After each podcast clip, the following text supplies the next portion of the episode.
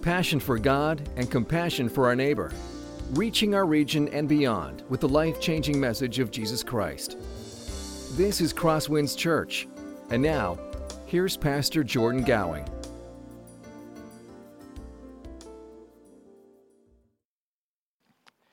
Well, it's funny how God works. Uh, I, was sharing with um, our Crosswinds University class uh, this morning of just uh, the connections and the ways that God orchestrates things. As Melissa shared, uh, uh, coincidentally, our passage today, as you can see from the sermon title, is about our mission as a local church to reach on to the other side of the globe with the gospel of Christ. And so I invite you to open up to 1 Timothy chapter 2 this morning as we look at this passage that is a powerful passage, a beautiful passage on our responsibility as a church to see the gospel brought to the ends of the earth.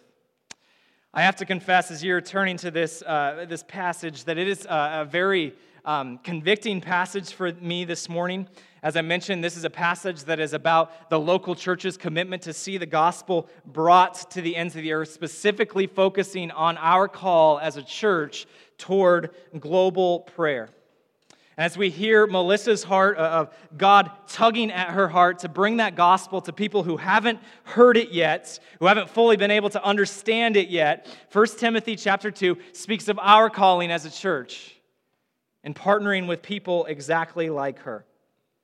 Now, here's why this is so convicting for me. When Crystal and I were first married, we were globally minded prayers. Every, sun, every single night after supper, we would spend time praying through a book called Operation World that focuses on the needs of the church in every single country on the face of the planet. This was during a time when we were trying to discern our own calling into mission work whether God was calling us to the mission field. And so we committed to pray for all of the nations on the earth and to see the gospel spread to each of these nations. Now, at some point, I don't remember when, we drifted from this commitment. It could have been because of the pressing concerns of, of church here, could have been the, the pressing concerns of the priorities of prayers for our family. It squeezed out this commitment to global prayer. And that drift in my own prayer life is really seen here on Sunday mornings.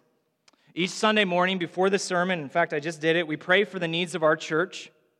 Oftentimes, we will pray for guidance, for God's blessing upon our church. We'll pray for our Spirit Lake campus. We'll pray for the other churches in our community. Sometimes we'll pray for the pressing needs of our nation. And rarely do we pray for the global church beyond just giving it lip service here and there about God's word being spread across the globe. The drift that I see in my own prayer life has really affected our church and our commitment, our calling, as we're going to see here in 1 Timothy 2, our commitment to a global vision for prayer. And so, as we start this morning, I just want to ask for your forgiveness. Really wrestling through what exactly this means for us as a church when we gather on Sunday mornings. I want to spend some time and not just make a, a rash decision on, on making some changes for us as a church, but at the same time, it's my prayer that we would commit ourselves, or maybe recommit ourselves, either individually or corporately, that we would commit ourselves to the global vision for prayer that we see in the gospel. In fact, as we approach 1 Timothy 2, that's exactly what we see. The first half of this chapter is all about prayer, specifically for prayer for all peoples. Prayer that would go to the ends of the earth. And I think that's what God wants for us this morning. The local church has a global mission to pray. The local church has a global mission to pray. Paul is writing to a church in Ephesus that has its own problems, its own needs. And yet, Paul says you cannot lose your vision of a globally spanning prayer. And that is our call this morning.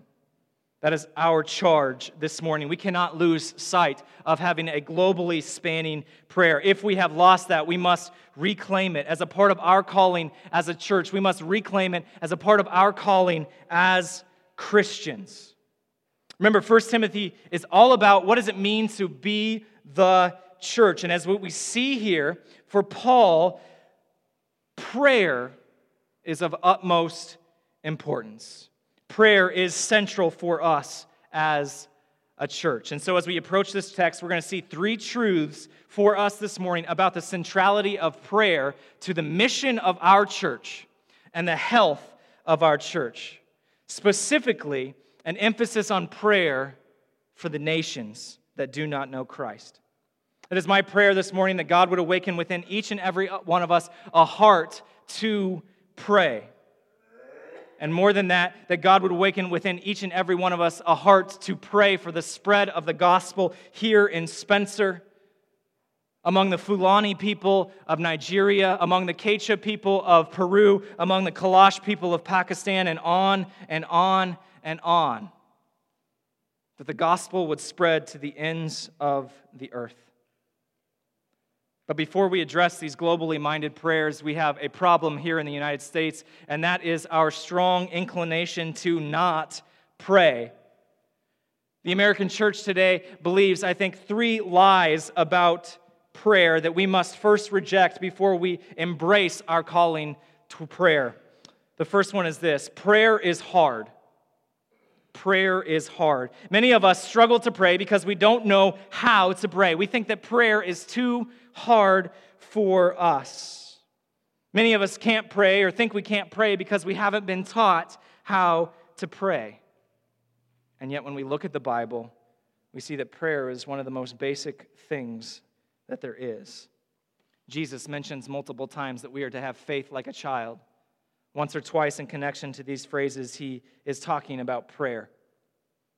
Romans 8 tells us that the Spirit intercedes for us when we don't know how to pray. We see in Hebrews chapter 4 that we are to approach the throne of God with confidence. We see in Philippians chapter 4 that we are to make all of our requests known to God. Prayer does not have to be hard. But at the same time that we see that prayer is too hard, maybe some of us believe the opposite lie. Prayer is too easy. Prayer is easy. Some of us may have a tendency to confuse the simplicity of prayer with ease. And maybe we don't pray like we should because we think that prayer is supposed to be easy. If we were good Christians, then it would be easy for us. And because it isn't, we say, What's the use? Other people can pray. Now, prayer certainly isn't hard. We don't have to have a seminary degree to know how to pray to God, but at the same time, it is not easy. It takes discipline, it takes hard work to die to self, to set aside time for prayer. It takes a mindset is the opposite of the busyness of our world, especially here in the United States, to do nothing but pray. Tim Keller once said it this way prayer can be simple, but it is not easy. Nothing great ever is. The greatness of prayer means that sometimes we will struggle. We will have to wrestle. We will have to struggle and die to our own flesh in order to pray. Prayer is not hard, but it is not easy. The final lie that we need to confront before we pray is this prayer does no good. Another way of putting this is saying that prayer is a waste of time. Prayerlessness is extremely common in the United States today. It's, it's common among U.S. Christians today because we oftentimes do not see or perhaps do not look for tangible fruit for our prayers or of our prayers. Perhaps we're not praying for the right things. Perhaps we're not looking for the right things. Many of us may have experienced praying for months and months and maybe even years without seeing fruit in the lives of those that we pray for. We pray that God would save family members who do not know Him, but we give up after years of seeing no change whatsoever. We think that God isn't listening or that God doesn't want to answer our prayer. But when we give up, when we think that prayer is a waste of time, we can miss the sweetness of God's answered prayers offered with persistence. George Mueller was a uh, missionary in Bristol, England in the 1800s. He worked among inner city youth and founded a number of missionary, or uh, uh, founded an orphanage that, that served over 10,000 children as a missionary. In his time as, uh, as an inner city missionary, he, he spent time praying for two men to be converted. He prayed for these two men for 50 years without ceasing. And for 50 years, he saw no fruit. And yet he persisted. Near the end of his life, months before he died, the first of those two men was converted and became a Christian. God answered his prayer. God allowed him to see the fruit. The other one became a Christian shortly after he died. After 50 years of remaining faithful, God answered his prayers. Prayer does indeed do good. It is not a waste of time. Our culture is ruled by instant gratification. We live in the age of Amazon Prime, where if I want something, I can order anything on the face of the planet, essentially, and have it at my doorstep in two days or less.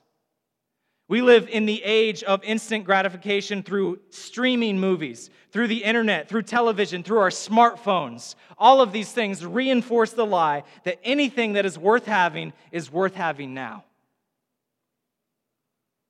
And yet, prayer says otherwise. In our climate of instant gratification, persistence to prayer is completely and utterly abnormal. It often suffers and dies. And we must remind ourselves that fruit can sometimes take months or years, and we must remain persistent. This is true in our lives, but it's also true in the lives of global missions. If you look at church history, you can see story after story of famous missionaries who began their work in the mission field with complete and utter frustration over the lack of fruit. Hudson Taylor is known as the founder of missions to China. He waited 11 years before he saw much fruit. Adoniram Judson was one of the first missionaries to go to Myanmar. In the first six years of his ministry, he lost more children, three, than he did converts, than he saw converts, one. Joanne Shetler was a missionary to the Philippines. After five years of faithful mission work, she only saw two converts. Fruit takes time. God used each and every one of these people in mighty ways, answered their prayers, but first they had to wait. God never answered their prayers out of immediacy, but instead out of persistence. And so, if we as a church want to commit ourselves to a global vision for prayer, we must first recognize the lies of our culture and approach prayer the way Paul would have us do so. Let's approach 1 Timothy and see our three truths for us this morning. The first one is this global comprehensive prayers are central to the church's mission. Global comprehensive prayers are central to the church's mission. If we want to be a healthy church, we must pray. And more specifically, we must pray globally. Take a look at the first two verses of chapter 2. First of all, then, I urge that supplications, prayers, intercessions, and thanksgivings be made for all people, for kings and all who are in high positions, that we may lead a peaceful and quiet life godly and dignified in every way. Paul writes these words moments after addressing the false teaching happening in Ephesus, and he says that these people who are teaching these false things are consumed with speculation. Instead of wasting your time on these myths, these genealogies, focus on prayer. Focus your efforts on prayer. Notice that Paul begins this passage by saying, first of all, these words highlight the primacy of prayer in a church's mission, in our church's mission. Prayer is not to be an added afterthought, it is one of the most important things that we can do as a church. Much has been said parsing the differences between the four terms for prayer that are mentioned here. We see supplications, prayers, intercessions, thanksgivings. Supplication typically means bringing a, an entreaty before someone who is superior to you. Prayer, of course, means prayer. Intercession means praying for someone else. Thanksgiving, of course, offering up thanksgivings. What's not important in this passage is a legalistic interpretation that says we aren't truly praying if we're not offering up these four different types of prayer. What it's not saying is that we're not really praying if we're not making supplications, if we're not praying, if we're not offering up uh, thanksgiving in the ways that we're not interceding. What Paul is saying is this He wants us to have a comprehensive look at prayer. He's essentially saying, I want you to make all types of prayer for all people.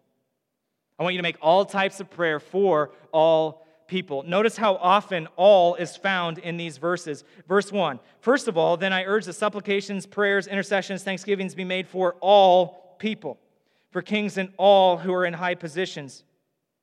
Verse 3 This is good and is pleasing in the sight of God our Savior, who desires all people to be saved and to come to a knowledge of the truth. Verse 6 Jesus Christ gave himself as a ransom for all. Over and over in these verses, the word all is mentioned. God wants us to have a very big vision for prayer. I think there are four charges here in these first two verses for us as we talk about our calling as a church to pray. The first is this the church offers up all prayers for all people all prayers for all people. Our responsibility as a church is to pray for those in our church body, to pray for those in our community. We are to be indiscriminate in those for whom we pray. We pray for everyone, regardless of their background. And if we want to take our mission as a church seriously, it starts by praying for one another. And so get on the prayer chain. If you're not, if you're not sure how, talk to me after this service. Submit your prayer request so that we can be praying for you. We must start by praying for everyone here. The second thing that Paul mentions is this the church offers up all prayers for all leaders. All prayers for all leaders. There's a specific charge here to pray for our government leaders, regardless of their faith or lack thereof. What's interesting is that Paul has a specific focus here. In addition to praying for their salvation if they don't know Christ, he has a, a, a, more pressing concern. He prays that they would govern in a way that allows for the flourishing of the Christian community. We must pray for our leaders. Paul writes this during a time of increasing persecution, and he calls on the church to pray for those government leaders so that the church can flourish, so that the mission of the gospel goes forth. The church prays for all leaders. Third is this the church offers all prayers for all enemies. The church offers all prayers for all enemies. In addition, this phrase, pray for our leaders, meaning to pray literally for our leaders, today it has a second meaning. The persecution of Christians was increasingly common when Paul wrote this letter to Timothy. Nero was the emperor, and Nero is famous for a couple things. Nero wanted to redesign Rome and he wanted to, to move things around and, and redistrict it essentially. And he didn't like the way it was set up. And so he decided to start a fire, burned most of Rome to the ground. Well, he didn't want to take blame for it himself. People were obviously pretty upset, and so he blamed the Christians and said the Christians were arsonists. This led to a great deal of persecution toward Christians. Nero is, is known for using Christians as human torches in his garden. Nero is known for killing Paul and a number of the other apostles. And it's in this context of hate that Paul calls on the church to pray for Nero and to those that are persecuting them. Now, praise God, today here in the United States, we don't face anything like what was faced under Nero. But there are still facets of our society that are hostile to the gospel. Christians are not to deride their enemies, they're not to mock their enemies, they're not to hate their enemies, they are to love their enemies. They are to seek to understand their enemies, and they are to pray for their enemies. The church offers all prayers for all enemies. And the final thing is this the church offers all prayers for all peoples. The church offers all prayers for all peoples. We began by saying that we pray for all people, meaning in here. The prayer doesn't just stop there. Paul's vision is for a prayer that expands to the ends of the earth, to pray for the salvation of all peoples. The Bible, when we, when we read the word nation or nations that's used in the Bible, it doesn't refer to the same thing that we mean today. It doesn't mean arbitrary boundaries between different sovereign states. Instead, a nation, according to the Bible, is a group of people who are bound together by a shared common culture or a common language.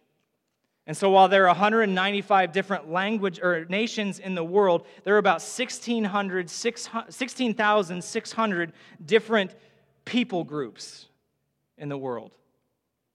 These people groups are what the Bible means when it talks about nations. If you want to know what uh, defines a people group, the Evangelism Missionary Conference, called the Lausanne Conference, uh, issued this definition. It said this a people group is the largest group within which the gospel can spread as a church planting movement without encountering barriers of understanding or acceptance. The Joshua Project is a very popular resource for understanding the, the spread of, of Christianity across the globe. It estimates that there are 16,600 people groups. Of those, only 3,250 have been reached or have sustainable church planting movements indigenous to that people group. That's less than half of those who are unreached or have no Christian presence in them. 6,700 plus have no Christian presence in them. Paul's focus is not just on individuals, that is important to him, but it's not the primary focus. Paul's focus is on prayer for people groups. He wants the church in Ephesus and us by extension to be a catalyst for prayer for those 6,700 plus unreached people groups. He wants us to be the ones that are praying for the 1,100 minimally reached people groups and the 5,500 partially reached people groups.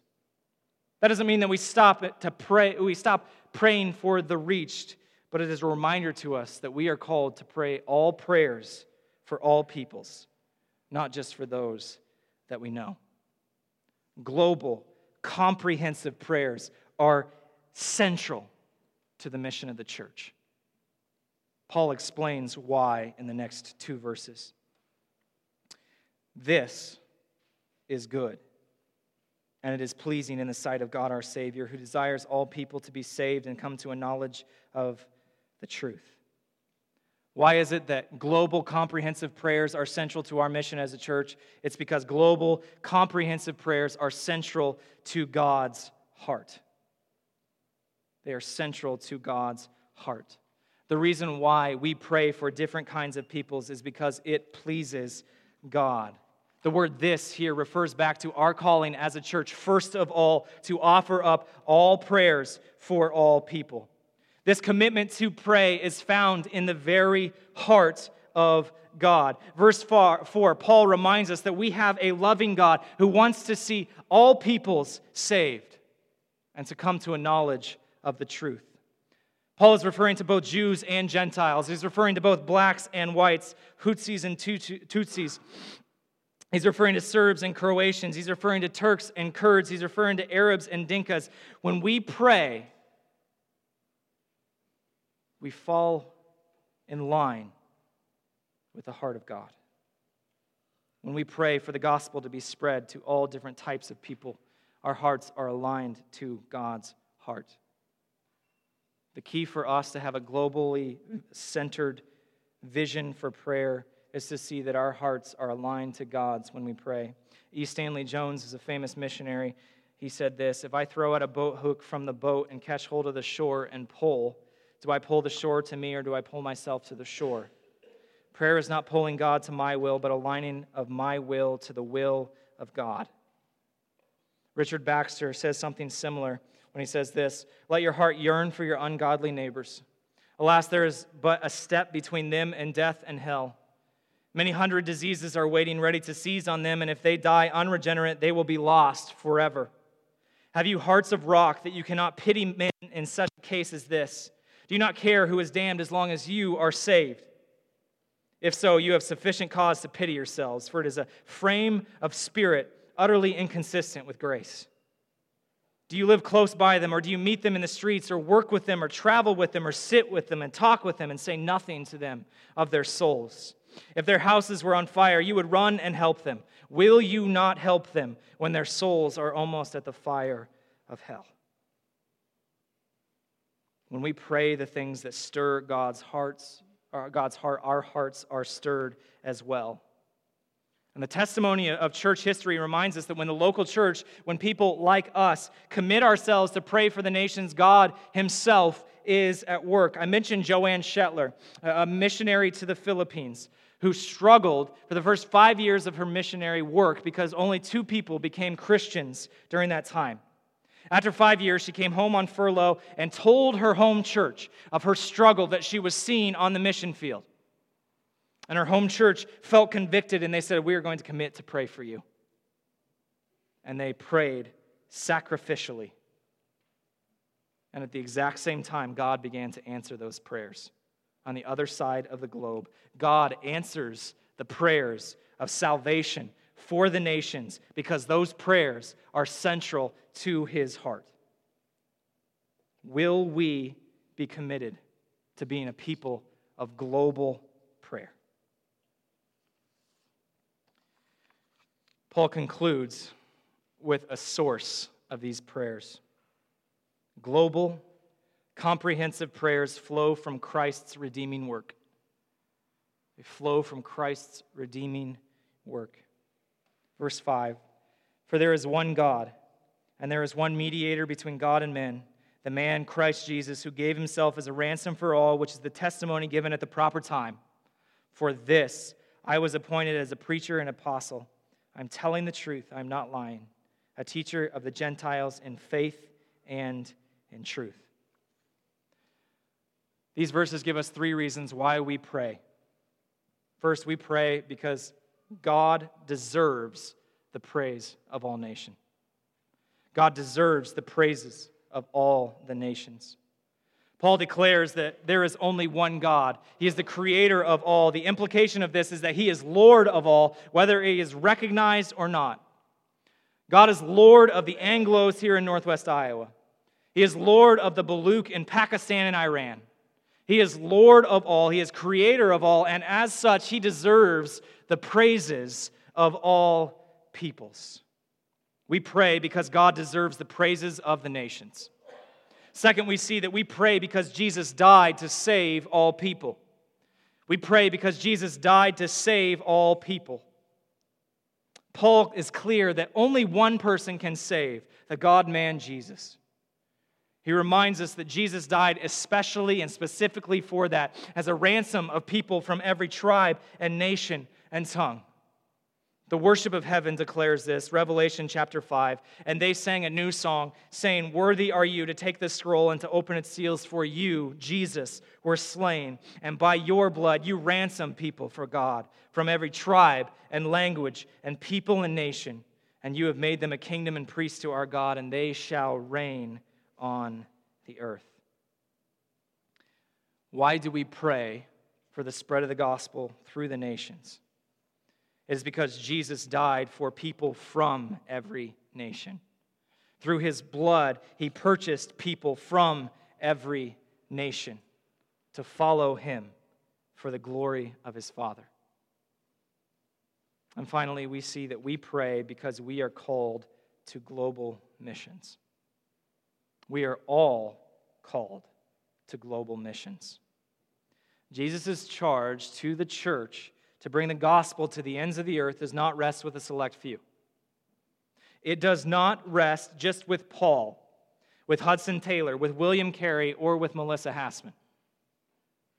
The charge to bring the gospel to the nations rests with every single one of us here at Crosswinds. It rests with the local church it rests with you.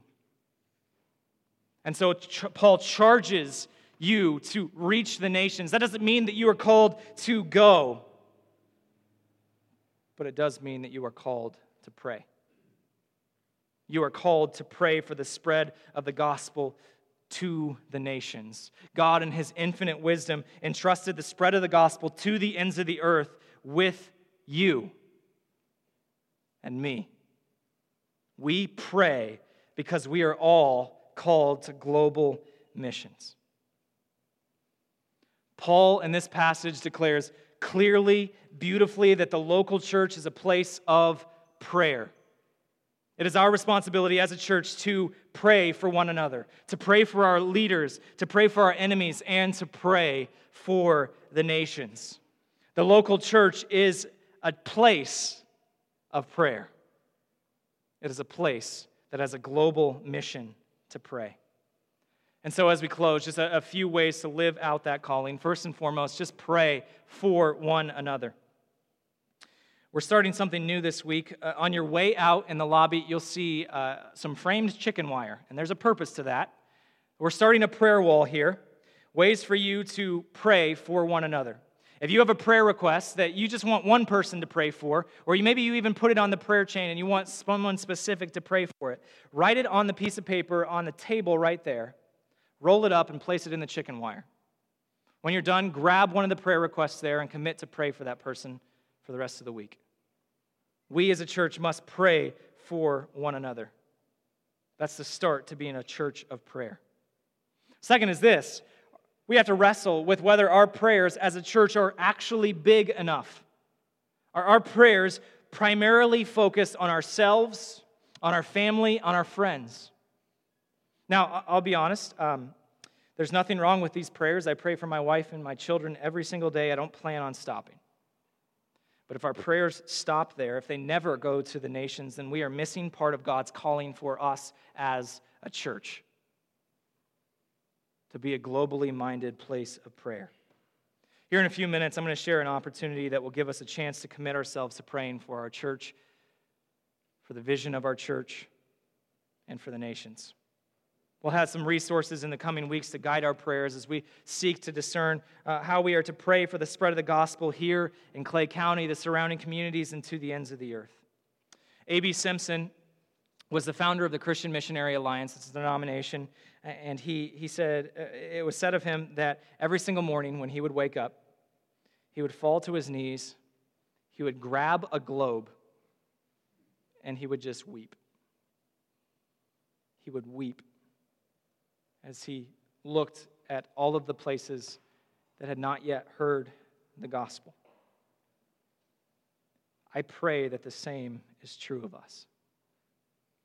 That we would be a people that are so moved to pray for the spread of the gospel. When we're gathered here as a church, when we're scattered into our daily lives, that we would embrace the world in prayer. Let us wrestle with whether our prayers are actually big enough. And the final thing is this let's repent of our prayerlessness as a church. Paul opens this passage on how a church is to be run by saying that the, one of the most important things to do is to pray.